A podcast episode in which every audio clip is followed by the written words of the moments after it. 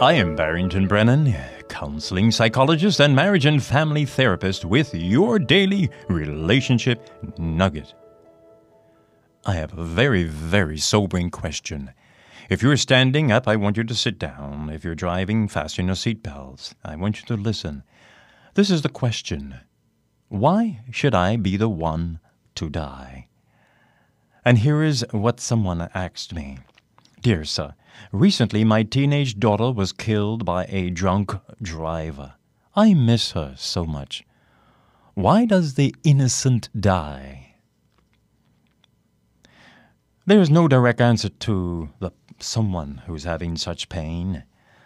This question has been asked by psychologists, pastors, parents, medical doctors, teachers, Bible prophets, and many over the centuries.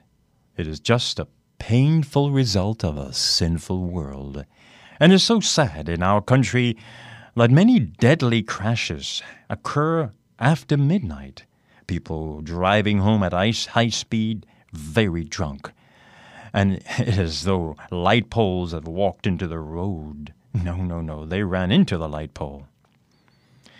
Some time ago I came across a poem. It says that the author is unknown. Some of you might have heard it before. I feel it's special at this time, that it speaks directly to the heart of this question. And it is entitled, I Didn't Drink and Drive, So Why Am I the One to Die? Listen. I went to the party, Mum. I remembered what you said. You told me not to drink, Mum, so I drank soda instead. I really felt proud inside, Mum, the way you said I would. I didn't drink and drive, Mum, even though the others said I should. I know I didn't. I did the right thing, Mum. I know you are always right. Now the party is finally ending, Mum, and everyone is driving out of sight.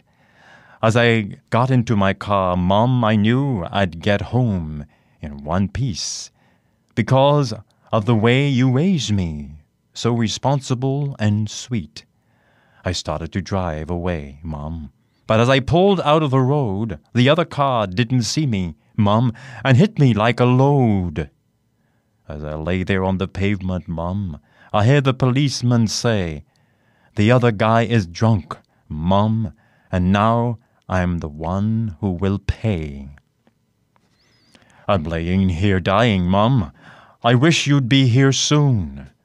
How could this happen to me, Mum? My life just burst like a balloon. There is blood all around me, Mum, and most of it is mine. I hear the medic say, Mum, I'll die in a short time. I just wanted to tell you, Mum, I swear I didn't drink. It was the others, Mum." The others didn't think. He was probably at the same party as I.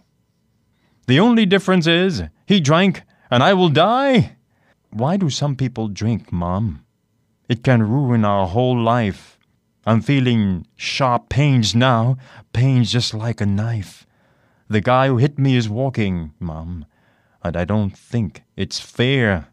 I'm lying here, dying, and all he can do is stare. Tell my brother not to cry, Mum. Tell Daddy to be brave. And when I pass away, Mum, put Daddy's girl on my grave. Someone should have told him, Mum, not to drink and drive. If only they had told him, Mum, I would still be alive. My breath is getting short, Mum. I'm becoming very scared. Please don't cry for me, Mum. When I needed you, you were always here. I have one last question, Mum, before I say goodbye. I didn't drink and drive, so why am I the one to die? Dear listener, don't drink and drive. If you must drink, don't mix driving with it. Have a designated driver always. This has been your Daily Relationship Nugget. I am Barrington Brennan, keeping a smile on your heart.